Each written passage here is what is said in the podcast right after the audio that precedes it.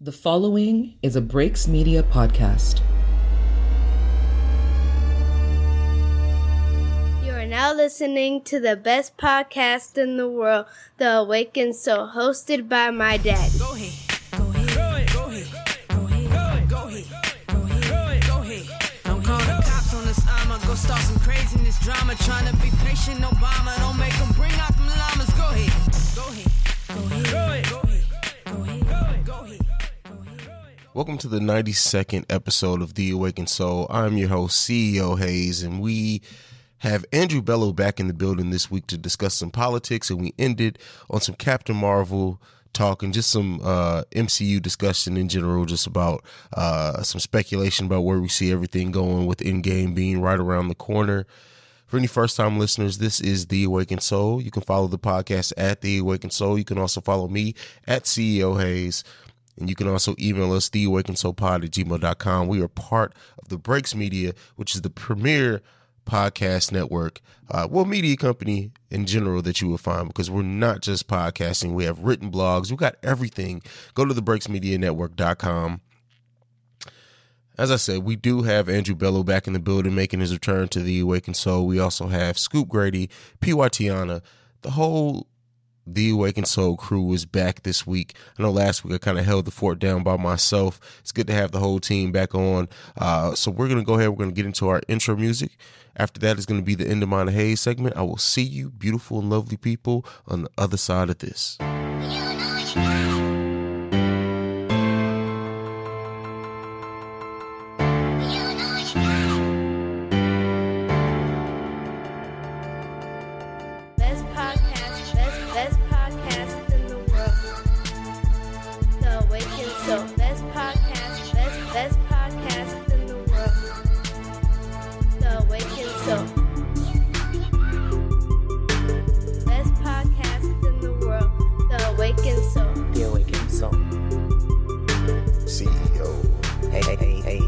Haize.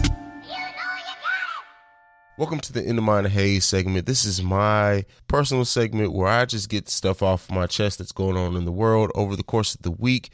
And there's only one thing in the End of Mind Haize segment. It's going to be fairly short because a lot of what I would normally talk about, me and Bello actually talk about when we discuss politics, and that is this R. Kelly um, interview. I know you're a lot of uh, podcasts of color, a lot of podcasts in general are going to be discussing it, um, but I want to kind of attack it from a, a different standpoint. And I think that when you see this interview, and then you see the the two women um, that are actually listed as victims in the current case that he's going on, but now are in a relationship with him, it really puts into perspective everything that was said in the Surviving R. Kelly documentary.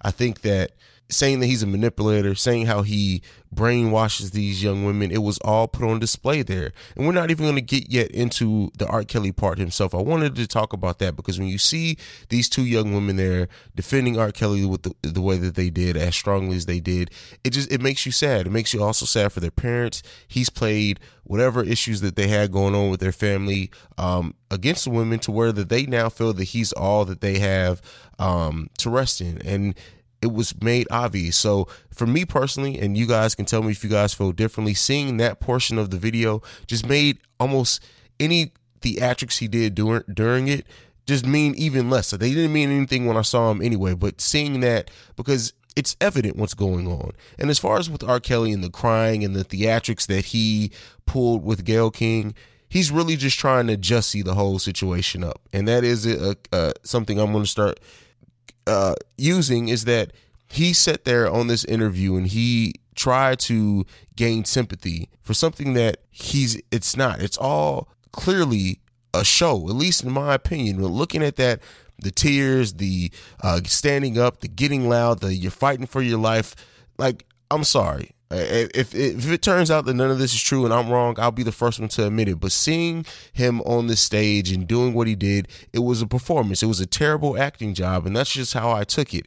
Um, he's trying to con and gain sympathy, and it's made even worse when, uh, you know, the uh the daycare owner is the one who bailed him out of jail. Then he had a, then he was back in jail for back child support. Another mysterious woman paid that for him and got him out of jail. So this this whole um, manipulating of, of stuff that R. Kelly does is is very evident in what's going on today. It makes everything, like I said in that documentary, it's all being shown in even more of a light when you see this. Uh, it came out that he only had three hundred thousand dollars in the bank, which I would gladly take that, as I know many of the listeners would. But everything that's going on around him, all of this shit, like it, it, I'm I'm I'm never happy necessarily to see someone have have to go to jail but in this case, I'm happy that all this facade, all this bull crap is just being taken down, tore down, and R. Kelly's being exposed as the creep he's been for decades.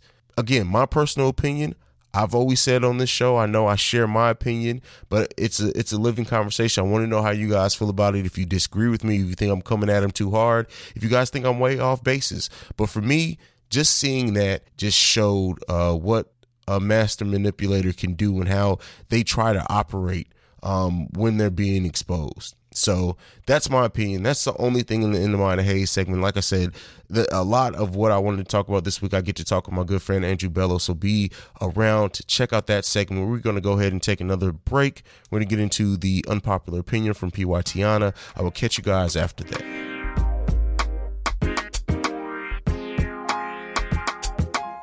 Good morning to y'all. Happy Monday to you. How y'all feeling this morning? It's a brand new week, y'all. Let's set it off with an unpopular opinion. So y'all, y'all ever have somebody approach y'all and say, "How you doing?" And then you proceed to actually tell them how you doing, and they looking at you crazy as hell, and you might even sense them kind of drift off in the never never land. They ass ain't listening to you not a little bit. Well, that is my unpopular opinion.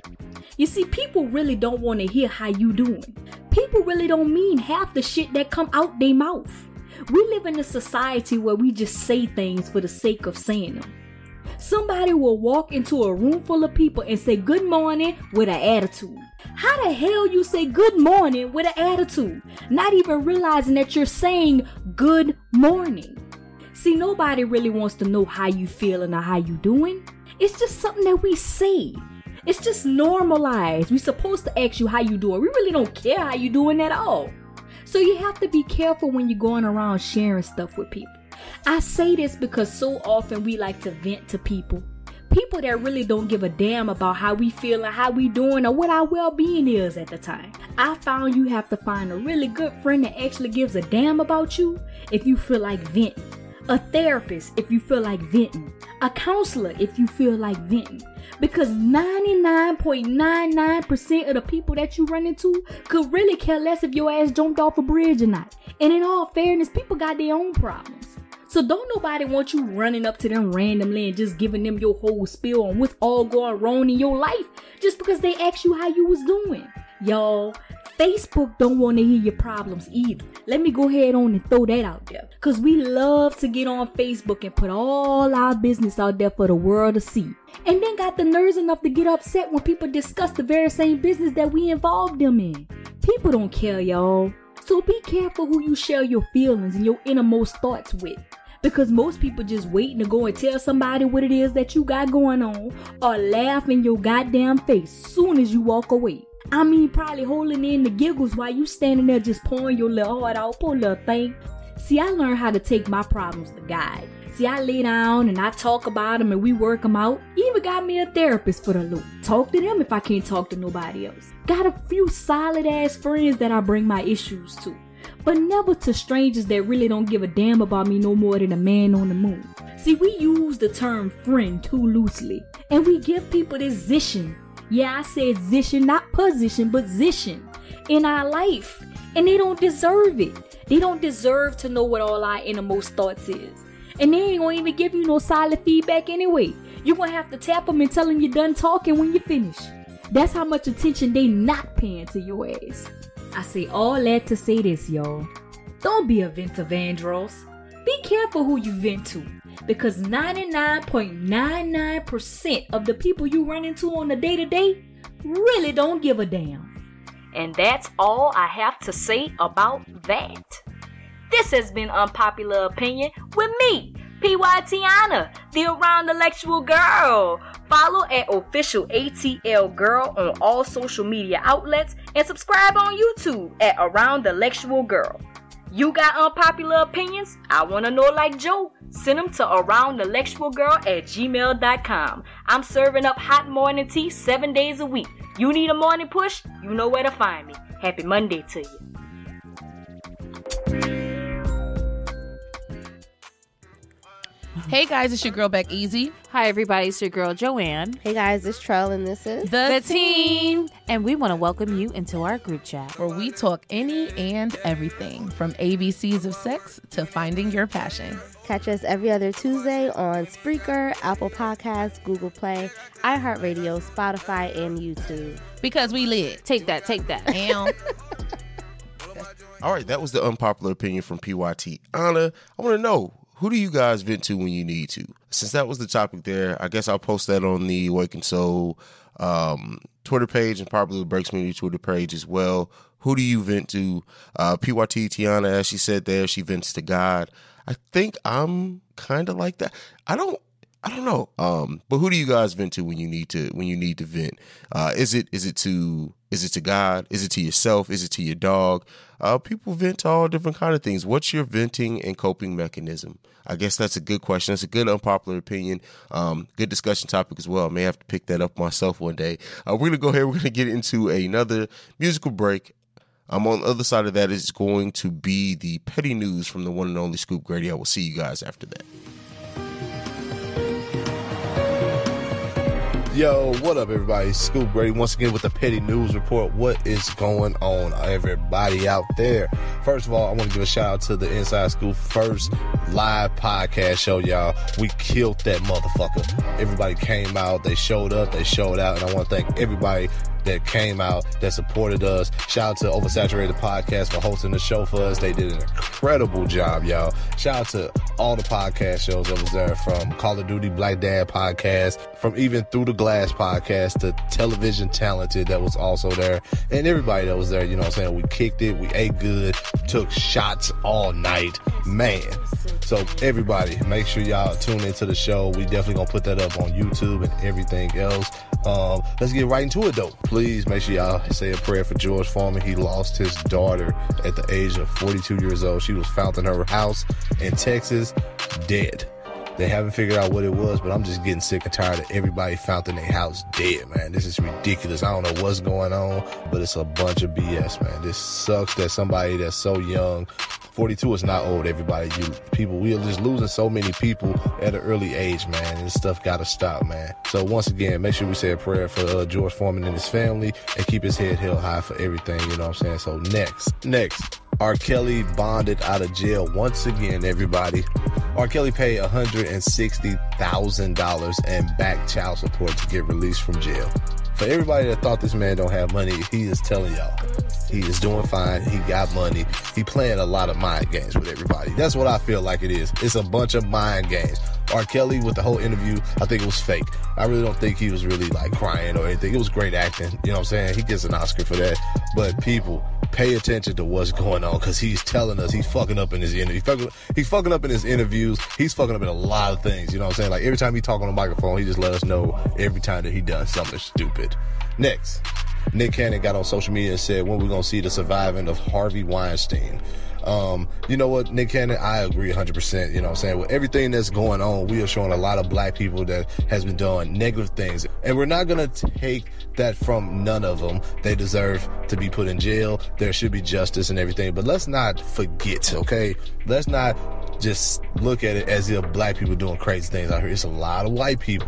And I'm not trying to make it a race thing, but they are really going at a lot of people that are African American. And goddamn it, it's time to go at every race, okay? From Elvis Presley to Harvey Weinstein. You know what I'm saying? It's so many people out there. Let's not forget, y'all. It's not just black people out here that's doing crazy stuff. But at the same time, if you look at it, they are trying to get their TV ratings up. They're trying to get that money. And that's what it's all about, I feel. It's not about respect, dignity, and morals. It's about money. And that's what they're doing. So they figure if they get black people on TV, if they get black people in interviews, they gonna know we're gonna act a damn fool and we're gonna make a fool of ourselves. But goddamn it, no, that's not what it's about. Let's get justice for everybody, for every race, for every culture. You know the nonsense is happening, so don't hide it. Let's fix it and let's move the hell on. And last but not least, the petty question of the week. Is as you see all these celebrities, all these people that are out here on the carnival experience in these amazing outfits, you know what I'm saying? From Ashanti, oh my goodness, Ashanti to Lil' Kim to a Rihanna, you know what I'm saying? The question I have is, is this the time where females act ratchet? Is this the only time women feel like this is the time where they can just be that type of ratchet and be just loose out here in the world? That is the petty question of the week. Is this the only time women decides to be ratchet on these carnival experience where they can let loose, be free, and just be naughty as they want to be? And that is all we have for the petty news. Thank you all for listening. Continue to follow Wicked Soul. And thank you all for following the Inside Scoop. Like I said before, we just had our first podcast show. And make sure y'all be cool and put some deodorant under y'all armpits. Yo, this your boy Flaw 700. What's good, everybody? It's your guy Fresco. And we are the, podcast, Podcast brothers. Brothers. Dig. Yeah. Hey, what is our show about, actually? Our show is about a little bit of everything, man. It's not just one thing, but it's a little bit of this. Right. It's a like, little oh. bit of that. Oh, my goodness. No. You like that song? No, not from you. What song is that? I don't know. It don't matter. It doesn't matter what song that is. Well, that's what our show is about. It's about two brothers kicking the shit. Real life real brothers. Real life brothers. Obviously not by choice. And if you know how brothers get down, you know how we give it up. We don't agree on nothing. And that's what it's like on the podcast show. It makes for healthy debate, makes for good dialogue, and it keeps the interest and the listener interested as well because it's real brotherly shit. Episodes drop every Sunday. Every Sunday, every platform you can get a podcast that the podcast brothers is there. You dig? Chill. And that was Scoop Grady with the petty news. It is now time to get into the discussion topic of the week. Me and Andrew Bello, we talk some politics and then we take a break. We get into some Captain Marvel. Uh, so this one's going to be a fun one for any of you guys who really don't like hearing um, politics because I know some some of it goes over. Some people say we don't go super in depth, more so our reactions to some of the news rather than break it down like we do sometimes. So um, say for that that conversation, please do. If not, definitely listen to the Captain Marvel review because that's one of me and Bello's favorite things to do. We talk Marvel movies, and you guys saw our text message log, it's it's a lot of Marvel talking there. So we're bringing that to you guys on the podcast this week. We're gonna get into some music as we tend to do around here, and on the other side of that, it's the discussion topic of the week.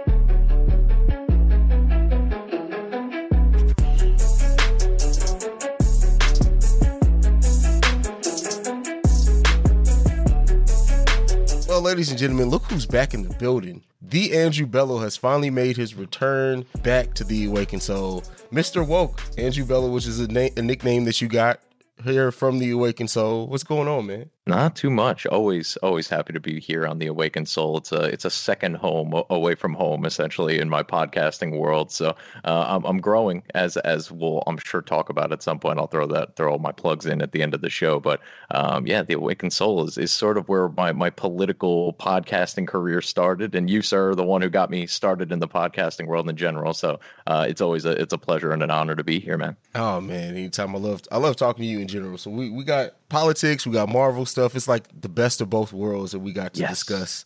Um, but before we get into that, I do want to talk. You have a new podcast. Finally, I've been waiting. Like when you sent me the text that you started this podcast, you should have saw the fucking shit eating grin on my face because I've been waiting for this. The cancel this podcast, political podcast from the Yeah. Andrew Bello. We've been waiting on this, man. What what made you finally pull the trigger? You know, I was really sitting around. I've been watching a lot of the news, and I've, I've been kind of this is something I've been in the works for a while now. And I, in the last couple of months, even started just typing up notes on like a weekly basis as things were coming across the news cycle. I'm like, okay, this would be a good topic for this, this, that, and the other thing. And I did that for like two or three weeks before I realized I should have just been recording shows doing this already. So one weekend or last weekend, I decided to just sit down and do it.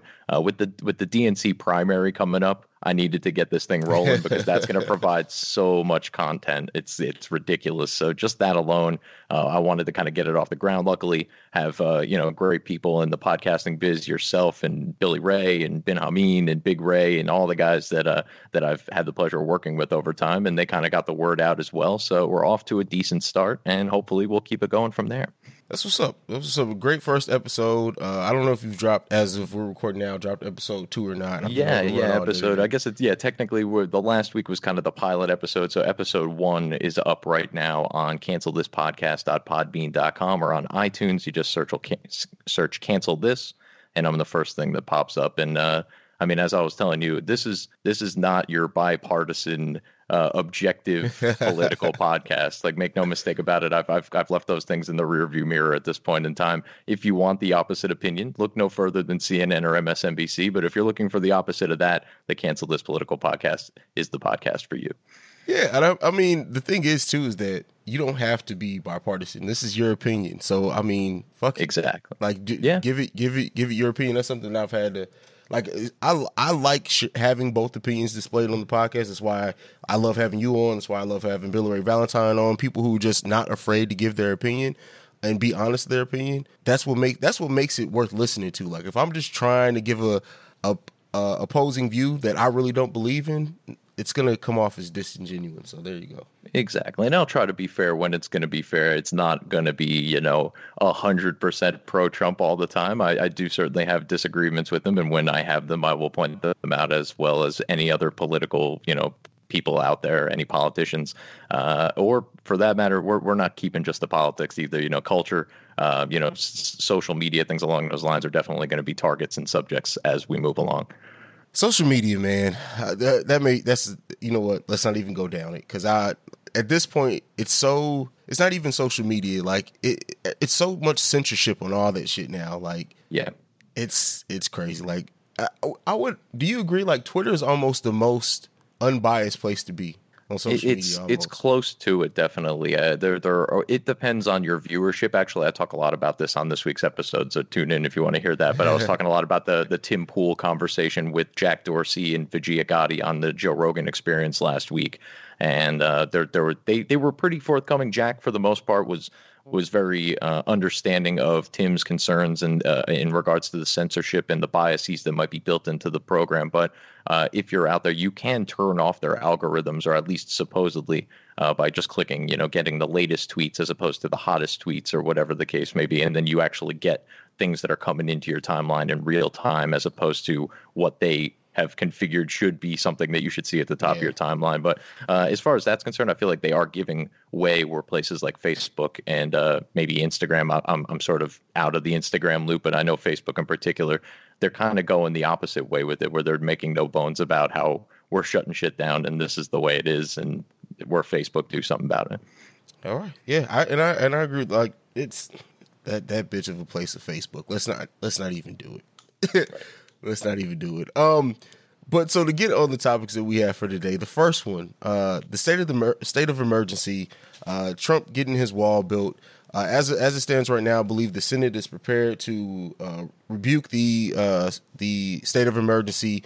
Trump is, of course, going to veto it. Um, so I don't. It's not really much to talk about there because I think that that timeline of exactly how this is, goes was laid out by Trump when he declared the state of emergency. It's going exactly the way that he said it was going to go.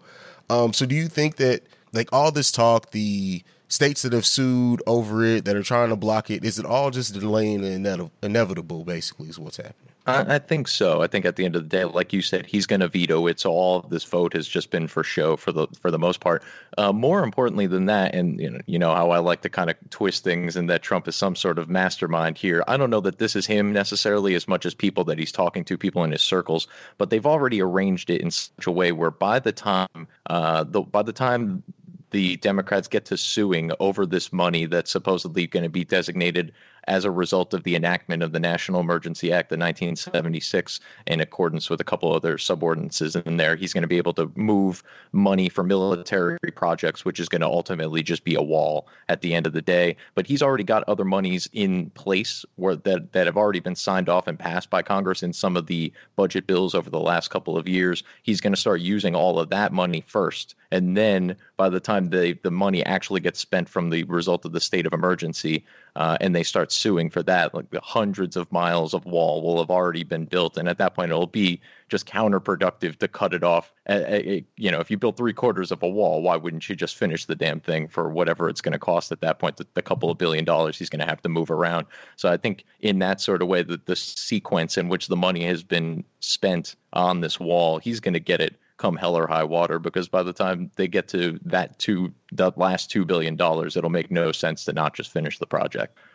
And and recently it came out that he's going to actually ask for an additional 8.6 billion dollars as well. So that's going to be a whole nother fight coming. Um yes. so it's just going to start this whole process is just going to start over again. Uh, whether you believe that the wall should or shouldn't be built there does there does need to be something done about border security. I don't i, I think that people are so against fighting the wall that it that's kind of missed there that something does need to be done. I personally you know me i'm a tech head so the the idea of more technology and monitoring does of course interest me. I haven't seen a plan in place that i can agree with that i that i think is feasible. Just the idea of that i would like to think that some form of technology can be done in a physical wall. But either way something does need to be done.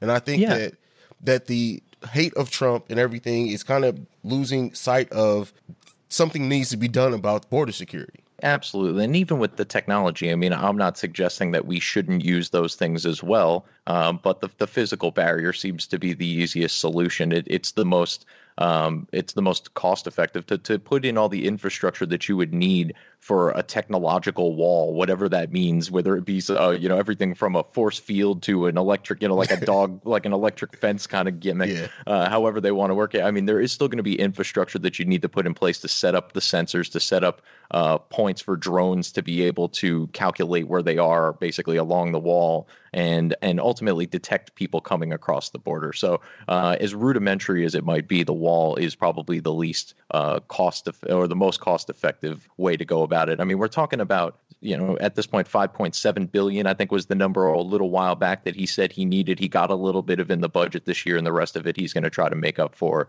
with the state of emergency that he's that he's uh he's got going right now um, but i mean just in relation to what what it costs taxpayers the wall would be paid for in months not even weeks even. I mean just in the state of california alone these are these are statistics from fairus.org in the state of california alone a year it's a $25 billion state deficit to the country the, the, the cost of illegal immigrants through education healthcare law, uh, justice and law enforcement, public assistance, and then general government services. At a at a at an average, the average legal Californian household, it costs them twenty three hundred and fifty dollars in taxes every year to make up for what a, what amounts to eleven percent of the population in California is is considered illegal citizens and their children, dreamers, if you will. So I mean that's that's a considerable debt to the society, and if you can stop the you know in order to keep the ship afloat, you got to start plugging the leaks before you can start redirecting you know where the ship is going at the end of the day. So you know to, to stop the influx that appears to be at an all time high right now, or at least uh at least on track to be relatively high. It's certainly compared to last year, we have three times more illegals being caught at the border at this time as this year, and they're coming in at ports of entry and they're filling out the paperwork and they're doing it the right way. They are more than welcome. But once you once you start your relationship with America by breaking a federal law, it's not a good indicator for where you're going to be as a citizen long term. I don't think it, it could have been said any better. And and I think that's the thing too is that it's so much that we're painting people with these broad strokes of black and white. Either it's oh you hate all immigrants, you just don't want immigrants to come in, and it's like for a lot of people it is about coming in the right way and not sneaking in. Which okay, I can, I can understand that. Um, I I am against like the whole the idea of just not having immigrants come into at all to America, but that's not really what for most people the issue is. I think you do have some of those radicals that do think that, whether they say it out loud or not. I w- I don't want to act like that's that it's not a thing, but we need to stop painting in such broad strokes, in my opinion. Oh, absolutely. Yeah. I mean, uh, it, this country is founded on immigrants, right? I mean, at the end of the day, we're all immigrants to this continent, but at the end of the day, we are still a country. In order to have a country, there needs to be some sort of barrier put up, not necessarily a physical wall so much as a boundary. You know, eh, if you don't have a border, you don't necessarily have a country. We'd just be a one world, you know, just kind of free Roman nomadic society where you could just come and go as you please. We all know that's not how it is, and we all know that's not how it should be at the end of the day. And so, you know, putting up a wall, if that's what it takes to at least get people to come in through the proper entry, proper ports of entry. Uh, that's you know seems to unfortunately be where we're at. All right. Well, enough said on that one. Do you have anything uh, left to add on that? Back to the. I know we we started talking about the border wall specifically a lot, but anything left on the state of emergency or where you see it going or anything else before we move on? Yeah, I mean, I, I see a lot of hate on social media about, oh, Trump's doing this. What? Uh, oh, I thought we were in the middle of a state of emergency, and you know, you see those kind of like comments all over the place. And yeah, unfortunately, we are at the point now to where this is a state of emergency because one half of of Congress basically is just willing to completely ignore the problem because of their disdain for the president and the other half is trying to do something and and you know unfortunately that half isn't enough to get the votes through in order to fund it the right way but because it's not being funded the right way and it's most definitely a problem. No, no matter you know we can we could talk about how big the problem is but it is a problem at the end of the day um, having having the influx of illegal immigrants that we have particularly on the southern border. And hey if they were coming from the northern border screw you can canadians stay up there and, and you know on your side of it. But it, that's not where the problem is. And you know to, to suggest otherwise is is just sort of being ignorant to the real problem at the end of the day. Um, so it is an emergency. Whether or not trump manages to squeeze in 18 holes of golf somewhere along the way it still is an emergency there have been plenty of emergencies that have been around that um, that that you know didn't merit the president's 100% attention all the time and this is one of them all right well moving into the next one that uh, definitely got Trump's attention. Uh, well, we're going to go into the Cohen testimony, but I do have on the list first the Mueller report. Just off the sense that I think that I wanted to talk about this because a lot of people see this report as it's going to be the smoking gun that's needed to impeach Trump. And by all intents and purposes, is looking at the way that it, it may not be. And I mean, it, yes, it's going to be made public, parts of it. Um, but the attorney general, it's at, it's really at his discretion. At least I found out from my research how much he makes known to the public. Is that correct? Yeah, it sounds yeah like he's he's in charge of Mueller still technically at the end of the day, so he would he would have some sort of clearance over him on that front. Okay, and so um, just the fact that this is being made public, like I said, everyone is looking at it as the smoking gun. Uh, the Democrats seem to, to now be getting things in place, and they're doing that probe on Trump. Uh, maybe because they don't believe fully, or they're just trying to have a contingency plan. But what what are you, what does it worry you at all? Because as of right now, until something comes out, I'm just looking at this as like it's just something people are clinging on to. I just I don't have high hopes for it personally. If if some crazy details come out to it, more power to it. Um, but I just I just don't see it as going to be a big thing personally. Yeah, this is this is going to be a big fat nothing burger. People, I've been, I mean, I don't, I don't know how long I've been saying it, how long I've been thinking it, but I mean, this is as we're getting closer and closer to the report actually being unveiled. What I'm worried about is, on one hand, I'm a huge fan of transparency and I want it all to be released because I know not a word of it says that Donald Trump colluded with any sort of Russians whatsoever. There's no evidence to suggest that. And if there were, it would have been leaked by now because virtually everything of significance has been leaked for the last two years from this White House. So that you know, if there was, it was coming out by now. It's not there. And that's what they're worried about now at this point. They're trying to they're trying to suggest that they want it all out there, but what'll happen is it'll be dumped on us it'll be a lot of uh, redactions all over the place because uh, in one hand, I, I, want everyone to see the evidence because I know it's not there. Uh, but on the other hand, what it's going to turn into is that the Mueller report is going to be a political hit piece from top to bottom in Mueller patting himself on the back about how much he's doing and how many bad guys he put away, and Paul Manafort and George Papadopoulos and Carter Page and 12 Russian hackers that were doing Facebook memes or whatever it is. And it's going to be a lot about that stuff. There's going to be a lot about the supposed salacious things having to do with Trump, like things that are just going to be put in there explicitly to embarrass Donald Trump, even though the bottom line on the bottom of the report is going to say we found no evidence of collusion, which is what's going to matter, but it won't be what matters in that news cycle because of some other stupid detail about some stupid shit he did in a hotel in Russia in like 1984. sorry, it's funny. Sorry, no, that's a lot no, of bomb. No, no, you know, it, you're funny because it, it's true. Like in in the whole no collusion part, if that is what what comes out from it, it'll be glossed over because everybody will, will want to focus on. Well, he paid two prostitutes in Russia 18 years ago. Yeah, and well, I mean, what, a, and I, I talk about this on the show this week as well, is that they've already moved on. If you pay really close attention to the news cycle and to the Democrats, they've already moved past Russian collusion. You rarely hear it anymore, except for the from the presidential candidates who want to just keep Hillary Clinton's memory alive in some way, shape, or form. Um, but you get now they're doing this two pronged attack. So on one prong, they they want all of his financial records and the financial records of everybody who's ever done business with him based on no suggestion of a specific crime. They want to just go and look through all the paperwork in search of a crime, which is, as we know, not how a fair and legal justice system presides over things. Um, and then on the other end, they want to push towards obstruction of justice. And there is already a litany of evidence to suggest that him firing James Comey and anything else that he's done since then is not an obstruction of justice. And you can ask people who would probably love nothing more than to be able to say that Donald Trump, Trump obstructed justice. And Andy McCabe and Jim Baker, who was the former lead attorney for the FBI, James Comey himself has said that Trump told him to investigate his campaign in case there was people who might be doing some bad things with the Ruskies. So, uh, and and Jim Baker also said that uh, Donald Trump was told explicitly that he was not under investigation. So how would you possibly obstruct justice in a case that has nothing to do with you that you don't even know is going on?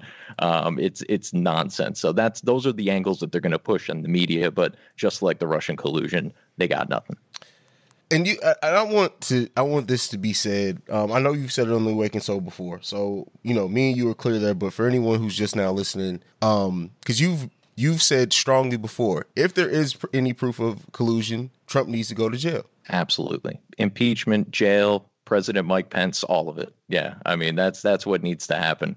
But I don't believe that that's the case. I don't doubt that there were people in his campaign who were manipulated, who were n- new to the political scene that just happened to get a job in the Trump organization because no one else would work with Trump, and they might have had connections. Paul Manafort, for one, absolutely had ties to Russia, absolutely had ties to the Ukraine, whether or not they were in any way, shape, or form there to benefit the Trump campaign. I feel like it's it was probably far more to benefit the pockets of Paul Manafort than it was to help Donald Trump directly. And I'm sure Donald Trump didn't know what was going on there because he would have fired Paul Manafort, which he ultimately did anyway.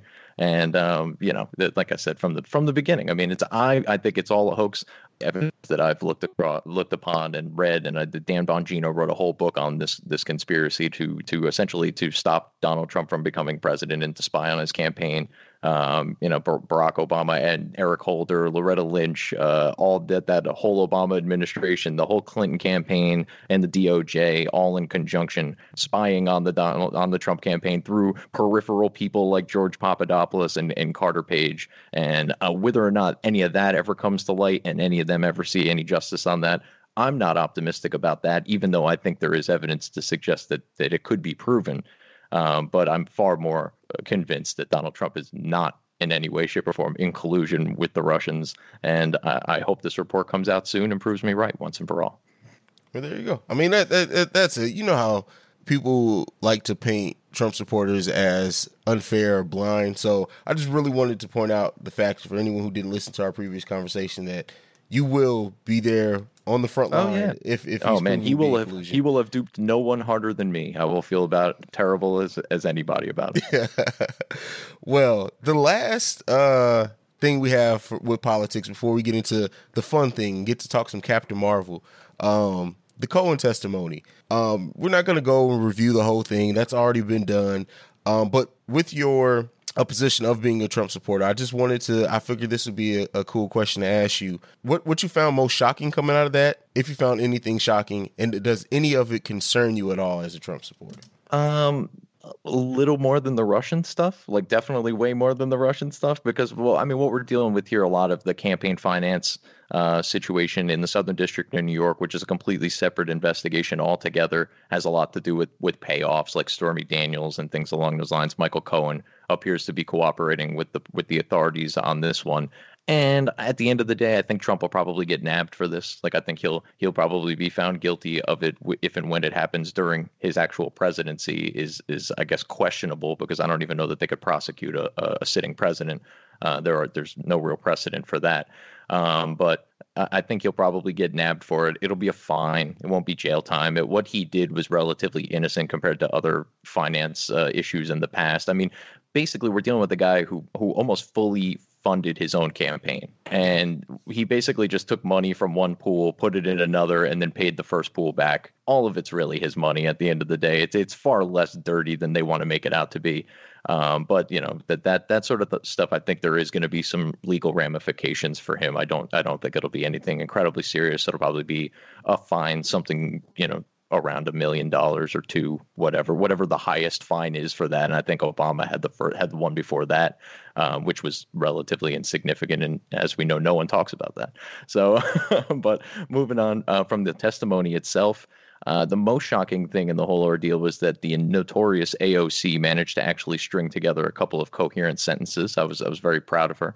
Um, but I mean, it, I can't really take any of this testimony seriously. At the end of the day, the guy has already perjured himself, and it's now been rumored that even in this testimony, he may have perjured himself a few more times on top of it. He's a liar on top of a liar. And yeah, I know Donald Trump has a little difficulty with the truth at times as well. Donald Trump has not been asked to be a serious witness in the serious prosecution of any actual crimes yet. So when that day comes, we can dump on whether or not he lives in a world of reality or just outright hyperbole. And uh, we will we'll see that hopefully play out on on a witness stand if and when that actually takes place. But um, I, I'm not all that shocked by some of the things he said. He doesn't have any proof for any of the most salacious things that he said. Uh, the racism charges obviously being pretty big. The, the the way that he claims Donald Trump speaks about black people behind the scenes. I I would figure of all the things that he would be recording of anybody, that would probably be something that he would have gotten on tape, and he claims to not have that on tape. So I have to call that into question. Uh, the timing of the hearings is really what bothered me the most, though, with Trump overseas trying to negotiate a deal with Kim Jong un in Vietnam about nuclear pro- proliferation. There used to be like a long standing tradition in the country where the president, when he was overseas, we would at least pretend to have a united front back here at home in, in Congress and in the House. And that that clearly has been thrown out the window. Now, I'm not suggesting this is the first time that's ever happened, but in this case, um, dealing with the issues that he's dealing with, everyone knowing that the Democrats want nothing more than for him to fail miserably at every turn, regarding regardless of whether or not it's good for the country. Uh, and then having this testimony, yeah, I'm sure Trump was up watching it all night. Like everyone seemed to think that that was odd, you know, that he would be watching this testimony when it's you know, obviously he would want to know what's said because he it may very well come up during the negotiations that he's sitting across the table from a tyrannical dictator with nuclear weapons. He's trying to smooth that problem out, but now he's got to deal with Michael Cohen, who probably wouldn't know the truth if it bit him in the ass. So it's you know it it, it was a really difficult situation for Trump on that front, trying to deal with both of those things at once. And I don't think anything was accomplished. I, I think the Dem- I think the Republicans have something to be ashamed of when they they say, "Oh, 99.9% of what this guy said was a lie, but he said no Russian collusion. We can believe that." No, that's not how that works. And at the end of the day, I don't need Michael Cohen to tell me that he wasn't in Prague in order for me to prove that the Steele dossier that was largely based on his presence in Prague negotiating back channels with Russia. I can prove that through his passport. I don't need him to say it on the record in front of Congress. So that 1% of truth that the Republicans are clinging to is irrelevant. So they should have just mainlined this whole thing as this guy's a liar. We can't take anything he says seriously. And, you know, hopefully it, that's how the public sees it. All right, fair enough. Fair enough. I have nothing left to add. I will say this: the Cohen testimony is one of the most entertaining things I've ever. Law and Order, eat your heart out. Oh, all of these have been great. Like even the yeah. Comey hearings, like people are going to bars and like just chilling and watching these things. I'm I'm almost pretty much in line. As soon as I see it's it's live, I'm I just cue it up and then I'm lost for two three hours, whatever it is. So they they're fun. We'll we'll get more of them, I'm sure. Yeah, I gotta. I, I I don't. I know you you probably stay on this more than I have, especially today because I've just been running around like crazy. But the tweets that I've seen from AOC's panel at uh, South by Southwest, oh yeah, have sure been ridiculous. they've been out of cra- I like saw I saw Bill Nye made a made an appearance. So we've got the two world's foremost climate experts together in one one spot there. That's that's a tremendous thing for all of humanity, I'm sure. Oh man, I got I got to go watch this as soon as we're done recording because the the tweets alone just got me interested. But uh, it's been entertaining South by Southwest in general, so I'm, I'm looking forward to that. I'm I'm looking forward to, to hearing back everything she had to say. A multi, multiple minutes in a live mic with AOC is not a good recipe for her long term success. So I'm I'm cool with all of it. The thing with AOC, here, here's the thing, because I'm not an AOC hater, and I can understand. You know, I mean, you're on the uh, opposite side of the political spectrum Oh, from yeah. AOC, so I, I I understand that. But I think a lot of what she says are good headlines, good things to retweet, good catchphrases. But for me personally, I find not all the time, but most of the time, the substance of what she's saying, besides some some good headlines, really is just it's all over the fucking place. To just be quite honest. Yeah, it, it definitely is, and it, you know, there's a lot of she's pulling stuff out of her ass, and and you know, I like to pretend that I'm super educated and all this stuff. If I ran for Congress tomorrow and got dropped into the House of Representatives, I'd have a hard time getting through certain issues if I was really pushed on them. The problem with her is that her issues are environmentalism and corrupt money in politics, and as of right now, she is a hypocrite on both fronts. So, I mean, from what I can tell with some of the stories that are going around, as far as her her carbon footprint in particular, her living so much higher on the hog than she claims that she that the rest of us should, basically. Um, and then, in addition to what's going on with her campaign, uh, potentially funneling money into private organizations, and some of that money ending up in the pocket of her boyfriend.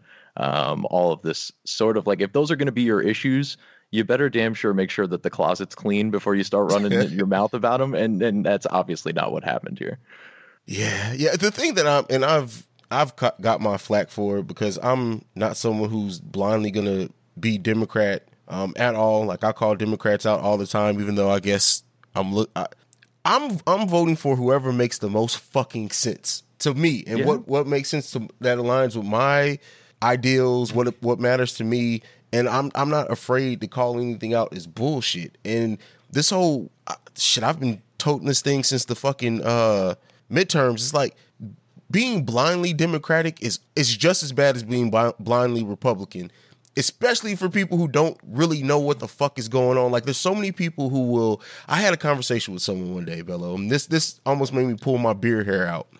and I and and and they they commented on something I said. I don't even remember exactly what it was. Something I said politically on one of the episodes, and it was about you know don't bitch. Like if you, you voting is your right. If you choose not to vote, that's fine. But I had said something like, well, you can't bitch at all about what anybody does if you choose not to vote. yeah i feel the That's same way that's my opinion. And that we we end up having a conversation in the DMs back and forth, and they were like, "Well, I just think that you know, uh, I I can't get with Trump because X Y Z." I was like, "Okay, all right, that's fine. I, I if that's your opinion, that's fine." And I was like, "Are you Democratic or Republican?" She was like, "I'm Democratic. I'm dem- I'm a Democrat." I said, "Why?" And crickets. I didn't I didn't get a response back for 20 minutes. And then the only response was, "Well, I'm de- I'm Democratic because I think that they're for me." I said, "Well, what do what do Democrats do that are blindly just for you since that that just you threw that blanket on the whole party. you threw that on the whole party cuz there's some shitbag ass Democrats too." Um and they're I just and I for said, her too they're not for her aunt not for her Yeah, for her. not just just her and so and then I said, uh, um, and I and I, I said, I I really think what you did is you went and wikied what what political party Obama was, and you just said that that was that's what you are. Never heard back. Never heard back. Didn't say anything back to me at all. damn that's the truth hurts sometimes man i mean that's what it comes down to. Oh yeah, I, I mean there there is a lot of what I'm like what I'm referring to now is the passionately stupid out there, and then it's just not not this necessarily this this person you were talking about, but just a lot of people out there. I mean, look, I I don't like being made to look a fool, so when I come out on my Twitter and I have a a bold political statement to be made, I usually have some facts and data to back it up. So you know to just to just go out there and say willy nilly things like I don't even know. I don't want to. I don't want to even throw blankets over so many. It's not even just Democrats. It's it's it's Republicans as well. But you just get like these ridiculous uh, pie in the sky statements like everyone should have health care. Okay, that's great. Who's going to pay for it? Oh, you're a monster. How dare you ask what it's going to cost? You know, like these kinds of conversations. Just, this is why people get elected to have specific roles in these in these processes, and that we should be paying a lot more close attention to the people that we are electing in hopes that they'll make the right kinds of decisions as opposed to just going blue or red. Now, obviously, uh, it's hard for me to bitch about this because I'm as red as it gets. But I'm red not because I woke up one day and somebody said, "Hey, be a Republican." Like I, I weighed the two parties. I'm looking at the value set, and mine more clearly and, and pretty much uni- unanimously lines up with you know what the Republican Party is offering. Not that I'm proud of all of my Republicans because God knows there's a lot of just little goobers in there that are just somehow getting elected in these you know flyover states and and they, they do little to nothing to help the president's agenda and I'm I'm not all that pleased about it. I still love Uncle Bernie though. I love Uncle Bernie too. I I, I, I really do. Like I, I, I love Bernie Sanders. I'm sorry. Like there's there's there's something about the guy that you just got to give credit to. I mean, he's he's sticking around. Like he's he's yeah. going to be like damn near 80 and he's going to be trying to run for president again in a field where there's like a hundred other people he's going up against. Yeah. He's the old rich white Jewish guy in the party that hates old rich white Jewish guys. It's not a good it's it's a very uphill battle for him. yeah, yeah, yeah. Um let's go ahead. We're going to take a break. Uh, you're going to hear a commercial from one of the Breaks Media podcasts. On the other side of that, we're gonna we're going to step away from politics. We're going to get into some Marvel and Captain some Marvel and Captain Marvel talk. Yeah, that's what we're gonna do. See you guys after this break. Welcome to Technical Foul, the sports podcast you never knew you needed. It's your boy T I M K I N Z, the number three, aka Go Go Power Ranger. Yeah, this the Black Ranger. It's me, aka Mister Give It To Me. It's Ash Ketchum in his bed. bed. I am the Eric J. Only known as the Eric J. And I'm Camille, point guard of the crew, the real life Tifa Lockhart, the girl next door. You know, holding it down for all the women who love sports. And it's your boy K Harris, the gentleman. The gentleman. Also known as K Diddy. Take that, take that. But better known as the People's Jabroni. and that's us. I mean, we're four friends coming together every week to talk about the biggest stories in sports with our own flair to it. Let me tell you, you ain't never heard a sports podcast that's entertaining before. Damn straight. So check us out every Wednesday get at us.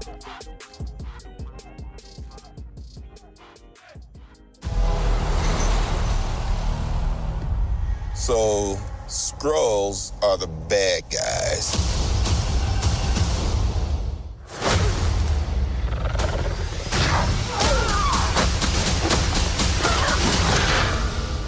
And you're a Kree, a race of noble warriors. Heroes. Noble warrior heroes.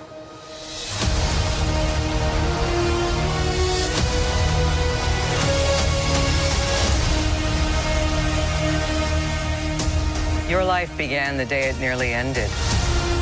We found you with no memory. We made you one of us. So you could live longer, stronger, superior.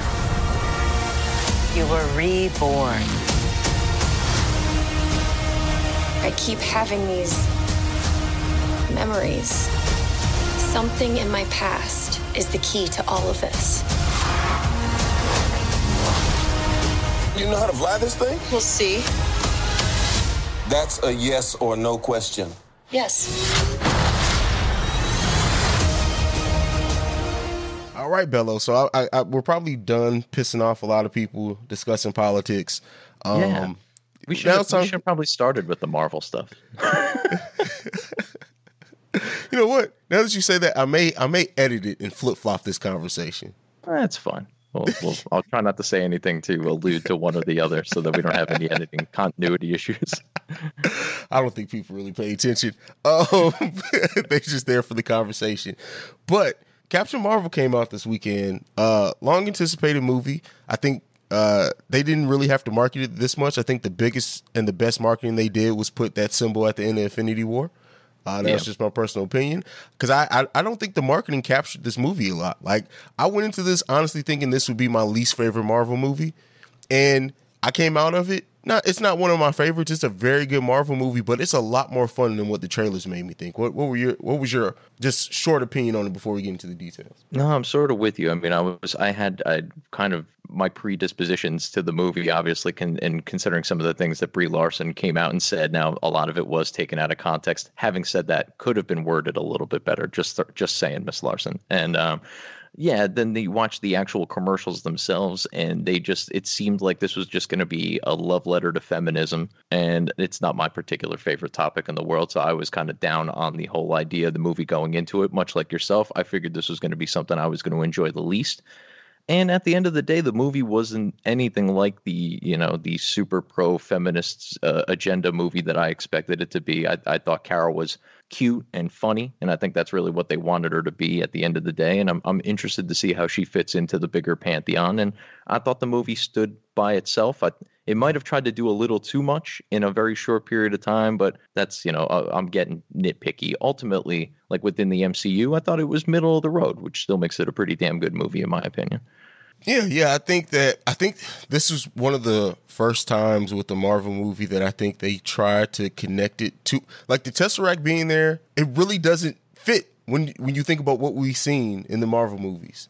Yeah, I'm, I was curious as to how Dr. Lawson got the Tesseract because we know Howard Stark found it back in the 40s, and it's been under Shield, Project Pegasus, whatever. Why? Why? Would, I can understand how maybe she had access to it, but why was she able to take it up on her Kree secret base up in the sky? Like that. That yeah. seemed a little bit like I, I need a little bit more explanation as to how that came about. But I did like that. I liked that the space stone was involved here. I liked how how Goose obviously came uh, as became a carrying case for it at one point or another.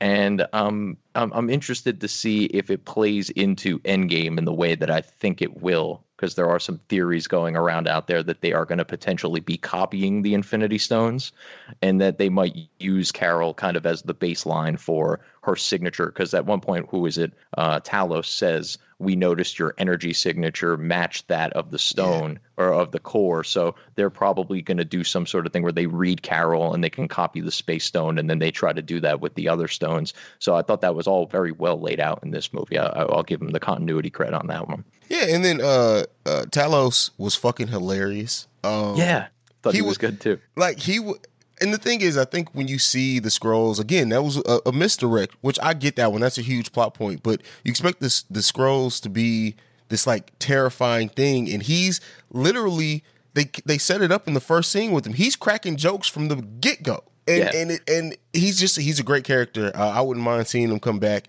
but it's it's um with the movie itself, I think that they set up Carol very well. Um, I like how they did the whole memory thing. I like almost everything they did with her as a character personally.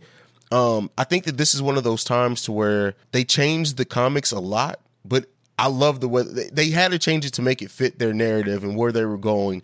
I think that this would have been a completely different movie if it didn't come right before Endgame and however they plan to use her there, which we'll talk about in in a minute. Overall, I really enjoyed the movie. The way that Nick Fury lost his eye, I fucking love it because the whole thing I, it, it's classified. I can't talk about it. I won't confirm or deny. He just doesn't want to. The, the cat scratched out his fucking eye. Like that's hilarious.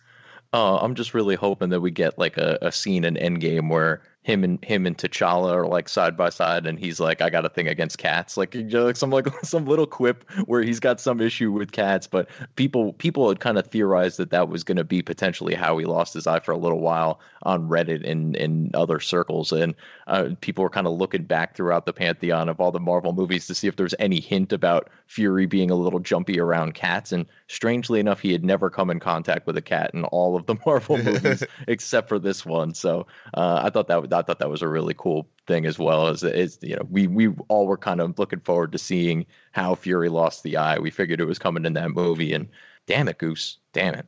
yeah, yeah, and I think too that it's um the the Marvel and their technology they're just going back in time and getting younger versions of these people. There's no way in hell that this is CGI.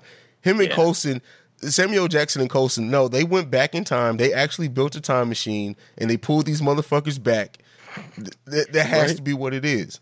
Yeah, I mean, short a little uh, facial hair, it looked no different than like Pulp Fiction Samuel L. Jackson. Like, I mean, uh, you couldn't have told the difference. Honestly, it was it, it was sort of weird seeing that because it, it wasn't something that I was I was thinking about as the movie was going on. But then as soon as it ended, and I was like running home to go watch another Marvel movie to kind of keep my keep keep the you know the the flow going from in my head. Uh, I was like, wow, he's he's really aged. Like, uh, and, and, you know, you just you seeing them side by side, it's crazy. Yeah, yeah. But overall, like I said, I, I was. It, it's a solid Marvel movie. I, I I think that it sets the character up for whatever they do with her in Endgame. But let's talk about that. What you you mentioned the theory. What do you think Captain Marvel's role in, in Avengers Endgame is going to be? I I think her role is going to be more or less kind of what I laid out there, and that she's going to show up at the Avengers facility, or like we see at the end of the post credits. That'll be a scene right out of the movie, probably very early on, if not before the opening credits um, and and she will show up, and they will make some sort of connection between her and the space stone, and that's how they'll come up with the. I mean, basically, she is a copy of, of the, the, space, space stone. stone. I mean, yeah. Uh, I mean, the core itself was a copy of the space stone, so we know that it's possible to to, mul- to, to replicate these things at least in some form. So they'll try to and do Red the same Skull thing. did it too. He copied the energy signal too for his weapons that he had in in yep in uh, the original Cap- uh, Captain America movie. So it's definitely possible. Yeah. So so they'll do something along those lines, and that to me makes a lot more sense because time travel, going back and grabbing them, like there's a whole butterfly effect thing that goes on there. And uh, I was worried. I mean, to me, if they went back in time and even claimed one of the stones, it should undo the snap because he needed all six to do the snap in the first place. So like even if you were to claim one of them, it would it should be enough to at least reverse that much of the damage that was done. Um, so with them having to physically copy them, we're going to see somebody wielding the gauntlet versus Thanos wielding the gauntlet. I'm really worried, you know, that it could very well be Captain Marvel in that spot, and that that to me would be kind of a shame and sort of dumping on the first tw- you know first 12 years of the MCU and and that hey none of this mattered until this chick came along and she's kind of cute and kind of funny, but she's way overpowered and she's going to make all of those other heroes that you've known to grow and love completely useless. I think I think my th- I, I'm envisioning a fight scene between Thanos and Captain Marvel and Thor are kicking Thanos' ass, distracting him while Cap and Iron Man do something else. Because before Captain Marvel, I think as far as the good guys, Thor is now the most powerful yes protagonist we have after he he got Stormbreaker. Um, so now adding Captain Marvel to that, I think those two can definitely throw a fight enough with Thanos to distract him while everyone else does their thing and they're maneuvering. So I'm really looking forward to that. I think that for anyone, I left uh, Avengers Inf- Infinity War thinking, okay, Captain Marvel's going to come. She's going to be able to stand toe to toe with Thanos. I think this movie takes that away um, because if she's just a copy of one of the Infinity Gems, Thanos still has all of them. So she's not Right. going to be able to stand toe to toe with him, I don't think. Yeah, there there was a, actually a running theory online. Actually, there there's kind of like this supposed kind of combustion going on within Marvel Studios as far as how much she's actually going to be involved. Or they they actually just said this week, I think that the final cut is done. They're just doing the editing for the 3D and the sound and all that kind of stuff. But there were up till the last minute kind of decisions being made about how much Carol would be involved in the ultimate defeat of Thanos some people wanted her in both Avengers movies. They wanted to try to put her in Infinity War as well. And then some people didn't even want her at all until after the Endgame movie. So they kind of split the difference. They did her solo film. She's going to be in Endgame. Um, there are some rumors to suggest that maybe early on in the movie, she tries to take on Thanos by herself, and Thanos, using the gauntlet, somehow actually knocks her down a peg or two as far as her power levels. And that kind of brings her back down to Thor, Wanda levels of power where it's reasonable and she's not completely outshining everybody else. I'd like to see her be used as somebody important to the ultimate victory, but not like necessarily like in a way that they couldn't have done it without her. Oh, yeah, I want her to be significant, but not to the point to where it washes out the importance of Thor and Cap and Iron Man. So um, there's a theory and another theory going around that Hawkeye Ronin is in Japan trying to get chunks of Mjolnir, which apparently the Yakuza came across in Norway and are trying to use for their own weaponry, and that they actually get the old pieces of Mjolnir to make a new gauntlet here on Earth, and they don't actually need to go to Nidavellir to do it because Captain Marvel would have enough juice to melt the uru and and make the weapon ultimately. So that that would be something I'd really like to see her as far in, as far as being so crucial to the process without being the one that necessarily del- delivers the fatal blow. Yeah, I, and I still I'm still holding on to my theory uh, that my cancer verse theory or a version of it. It's, it's going to be Cap, Thanos getting trapped somewhere together, maybe fighting for all eternity. Who the fuck knows? Oh, there you go. Um, Yeah, I mean, just just imagine that like somehow Cap gets Im- imbued with some other powers and he can go toe to toe with Thanos.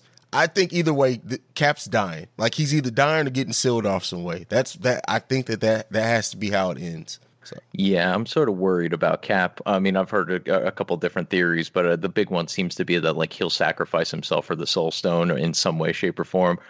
Oh man, that's gonna be. Uh, I'm gonna be a crying mess by the time he hits the ground. I mean, seriously, it's gonna be real rough. Uh, I I actually have my own theory. I think Natasha would be the one who would sacrifice herself if they needed to sacrifice somebody for the Soul Stone because she's she's got all this red in her ledger that she's trying to get rid of. You know, that's been her angle since the beginning is that she's been trying to make up for all of her misdeeds. And also, I could see a scene where it's her and Banner standing on that cliff in the same way that it was her and Banner standing on that cliff in Age of Ultron. And, you know, she kisses him and pushes him off, and then the, the Hulk comes up. In this case, you know, she would kiss him and push off of him and, and fall herself, and he would get the Soul Stone. So I could see that kind of parallel, them using that that kind of as, as you know, continuity, if you will. I like that. I like that. But the, the only thing that would make me think it won't be Natasha's because she has her solo movie coming up. Yes. So, but But I mean, it's, a, they, it's a prequel, right? around. It's supposed to be going Yeah. way back into her history, so, I guess we wouldn't need her around. She could always be a Skrull. We don't know. Good point. Good point. So, I mean, overall review, Captain Marvel. What what are you giving it, man? Um, I mean, I'd give it like I, I don't know if it, we were doing like letter grades. I'd give it like a BB plus. It was in that neck of the woods. It was in the upper middle range of the MCU. I kind of put it akin to like Doctor Strange, Guardians 2, Black Panther in that neck of the woods, where it's not necessarily like the top shelf movies, at least in my opinion, um, but it's kind of in that next section down. Yeah, I think I put it up there. Like it's in that same realm as the Thor, Thor three, because I love Thor, the Yeah, last Ragnarok. Ragnarok. Um, but it's not in that top tier, and I think it's like it's better than almost any of the uh, any of the Phase One films, uh, in my opinion. Yeah, I, yeah, and, except uh, for Iron Man. Probably, yeah, I mean, yeah. that that's the that's the the gold standard in that phase. So I, it's it's it's a solid movie, man. I I can't hate on it completely, but it, you almost have to see it though, because otherwise you're just getting this random chick showing up beating somebody's ass in in uh in Endgame. So Yes. Yeah, So it's definitely necessary. Plus, because where they are in history, like they're it, it. I mean, I guess at this point we've given away enough spoilers, but like it, it's crucial to the Avengers initiative in and of itself is all based off of her. So like there there is that whole aspect of it, and there's there's a couple of little hints here and there um, when she says to Doctor Lawson in that memory that they keep rewinding, and she says, "I like the view from up there." I think that might be setting up her position at Alpha Flight eventually if they wanted to set that up in, in the MCU with her up on the base floating above Earth, being the first line of defense kind of deal. Um, so so that that might be something that they want to go longer term, and, and those are kind of little Easter eggs or I guess little breadcrumbs for for what they might have in the future. Well, there you go. Um, so we're gonna go into the next thing, uh, but bef- before we get into that, I know we're gonna get into what what uh, X Men or Fantastic Four character we think is gonna appear first. I want to say this: I think mutants in general. So we've seen now we've seen Infinity Stones create the twins with Wanda and and uh, Quicksilver. Now Captain Marvel. Uh, I believe even the arc reactor is was Howard Stark trying to copy the Tesseract. Um, yeah.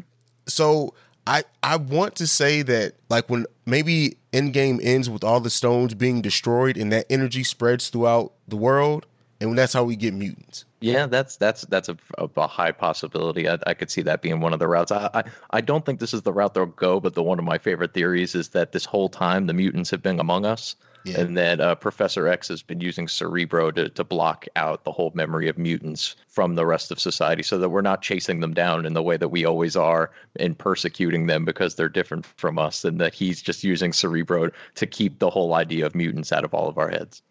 I like that. I like it, but I still like if they go that route. There's no way Magneto's just been sitting back, not doing shit. That's true as well. Yeah. What What's the deal with Magneto and and you know any number of other characters that that probably would go you know go rogue? Not to suggest rogue exactly, but yeah. I mean, there's there's definitely other mutants that would have made a a problem for all of us. But hey, who knows? Maybe Professor X is just making us you know forget about it as soon as it happens. True. I mean, the way that they retcon Skrulls in that Shield's known about him. Who's to say that Shield doesn't have Magneto locked up somewhere? Yeah, they, that'd be interesting to see, you know, where some of the Skrulls and all that kind of stuff pop up. But I, I do think that the mutants are, like you said, going to be connected to the Infinity Stones in some way. Yeah, crazy. All right, so last topic for today: Which X Men or Fantastic Four character appears in the MCU first, and how? A great question, people. I did not come up with this one. This is one Bello did come up with. so I'm gonna I'm gonna have you answer it first. Who do you think? All right, I'm.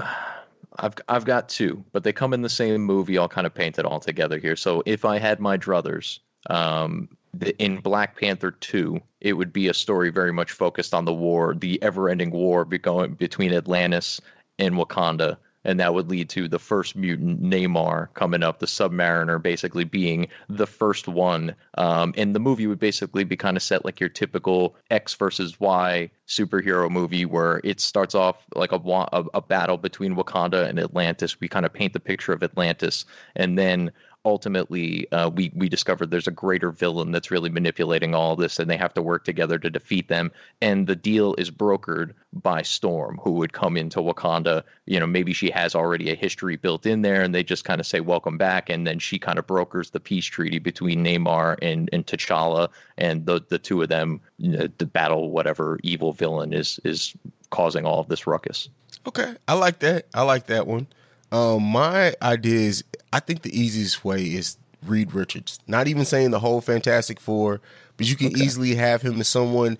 Maybe he's researching the quantum realm. Now that that's going to be a thing, that that's probably more information is going to be out there, and he's researching it. At the end of a movie, he just appears as a scientist or whatever.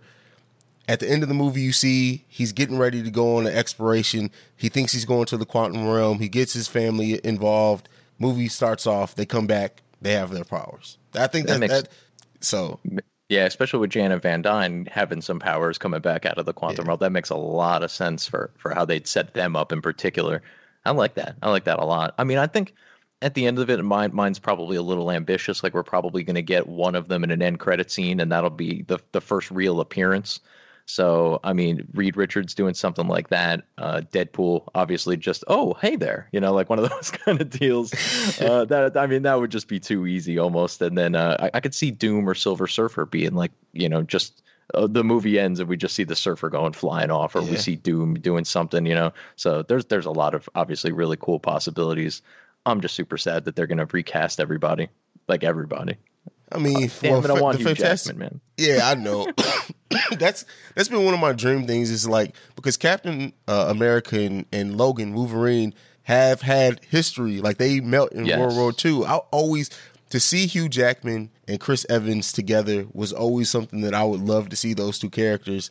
And it seems like either way, that's not going to happen. Like for all intents and purposes, it looks like Chris Evans is going to be done as Captain mm-hmm. America. Mm-hmm.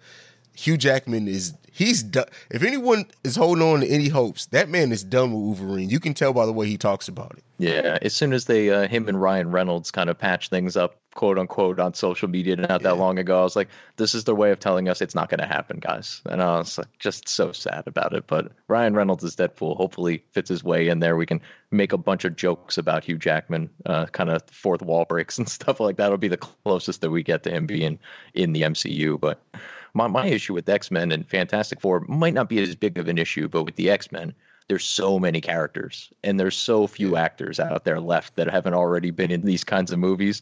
It's really going to be hard to. They're talking about setting up Avengers versus X Men. It's kind of like the next big you know, multi-hero movie that they set up somewhere down the road, and I can't imagine even the best case scenario for X Men casting them them lining up and looking legit against the existing Avengers cast. So I mean, hey, they, they, their MCU, the Marvel Studios has done a great job. I got no real reason to doubt them. They even pleasantly surprised me with Captain Marvel, but um, yeah, I'm nervous. I'm nervous for the MCU jumping the shark. It's I thought it was coming. I thought it was coming with Captain Marvel, and we might be a few movies away, but I'm still worried.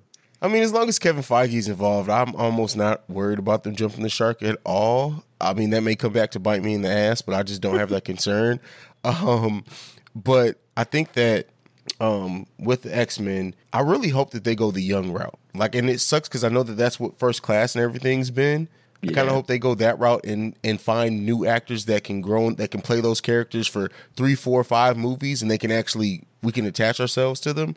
Um, I mean that's not promised either, but like you said, I mean when you look at the the first of the X Men, this X Men, people who've been in DC movies, Marvel movies, there's really not that much left to pick from. No, there really isn't. And I mean, and you, like you said, basically have to sign up people that you think will be not only around but relevant for three, four, five movies, you know, potentially. So that's that's a crapshoot. It's really hard to pick those people out, especially young actors out there who don't really have a ton of track record. Uh, it's it's it's going to be an interesting, you know, move. Hopefully, they can kind of dip their toe into it. And I've really. I I think with the Fantastic Four, I'm kind of hoping that they go a little older. I don't know about Oh, you. yeah, Fantastic Four definitely. I got my fingers crossed for John Cena as the thing.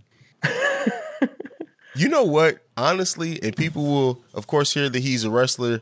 He would be perfect for that. Drax, man, Drax, Drax has been killing it in the MCU for years, and it looks like he's probably done with them. Um, He might not get unsnapped. That, that wouldn't that be funny? They're just like, yeah, we have no idea why Drax didn't get unsnapped. It was just he's the only one. Are they? I mean, he's under so much. What if they just recast him? I mean, they they could. Yeah, uh, I guess so. I mean, I don't be- think anyone can hit that comedic timing like he does, but they can always try to recast him. Um, Yeah. but yeah, that that sucks. Uh, you just got me sad now thinking about the fact that he's probably he is he he seems like he's going to be done after they film Guardians three. Like he's not renewing that contract at all. There's reports he may get uh, cast in Suicide Squad, James Gunn's new movie. Yeah. So yeah, Yeah, him and Idris Elba. Idris, you're better than this, bro. Don't do it. Don't do. Dude's gonna be Bond. He's Heimdall, and now he's gonna be whatever Will Smith. it's it's going to be interesting to watch, but we'll we'll see. Um, anything left with MCU man before we say goodnight? I mean, we can probably do this all day. Um, Oh, but yeah, no, I could talk uh, about this I could do day. this all day. There you go. That's a good way to end it, I guess. Uh, but no, no, nothing more on Marvel. At least not for the time being. Endgame's coming out. What? We got like six weeks. Who'd have thunk, man? A year ago, we were sitting around going, "We got a year." now we only got six weeks. I can't wait, man. I can't wait. I, you know what? I know we're, we're getting Shazam uh, in a month too. I'm actually kind of looking for Aquaman. Pleasantly surprised me. I know this is a completely different universe, but I'm looking forward to Shazam. Yeah, Shazam should be should be interesting. Have you been watching Doom Patrol? Absolutely. Yeah, Doom Patrol's pretty lit. I'm I'm pretty into that. Titans was awesome, and this kind of picked right up where they left off there. I'm digging the new Cyborg. Yeah, yeah, me too. So, uh, yeah, it's it, uh, Doom Patrol is really good, and it's it's better than I thought. Because when they appeared in Titans, I was like, this shit. But it's been a lot That's- better. That was kind of what I thought too. But I'm the narrator's keeping me hooked. The the bad guy slash narrator, I guess. Yeah. So that that's an interesting spin in and of itself. Well, all right, Bello man, tell the people where they can find you. Well, I got more places where you could find me than usual. So you could find me for all my Marvel, pro wrestling, and, and generally lighthearted things at Bello being Bello. And then, should you dare uh, dip into the political realm, you can find me at Cancel This Pod. And then, uh, like I mentioned before, cancel this podcast.podbean.com and cancel this on iTunes. Just type that into your search bar and you'll find me. And uh, Godspeed, if you will. well, there it is, people. You guys already know where you can find me. We're out. Peace. All right, that was this week's show. That's episode 92 of The Awakened Soul in the bank. You can go ahead and follow the podcast at Awakened Soul Pod. You can also send us a uh, voicemail or text that is 614-547-2039. Uh, email us as well, theawakenedsoulpod at gmail.com. Make sure you go to the breaksmedianetwork.com. Check out all the lovely podcasts, YouTube shows, uh, blogs, everything that we have there as well. Still working on the forums uh, for that website. So just be there. The Breaks Media is where you guys want to be in 2019. I promise you that. But this is CEO Haize. I'm signing off for this week. I will catch you, beautiful and lovely people, for episode 93 next week. We're going right into episode 100, which is coming in mid May. I can't wait to get into episode 100. I got some big, big, big stuff planned for episode 100. So that's it. Enough teasing. I will see you guys next week. Peace. This has been a presentation of the break Breaks, Media.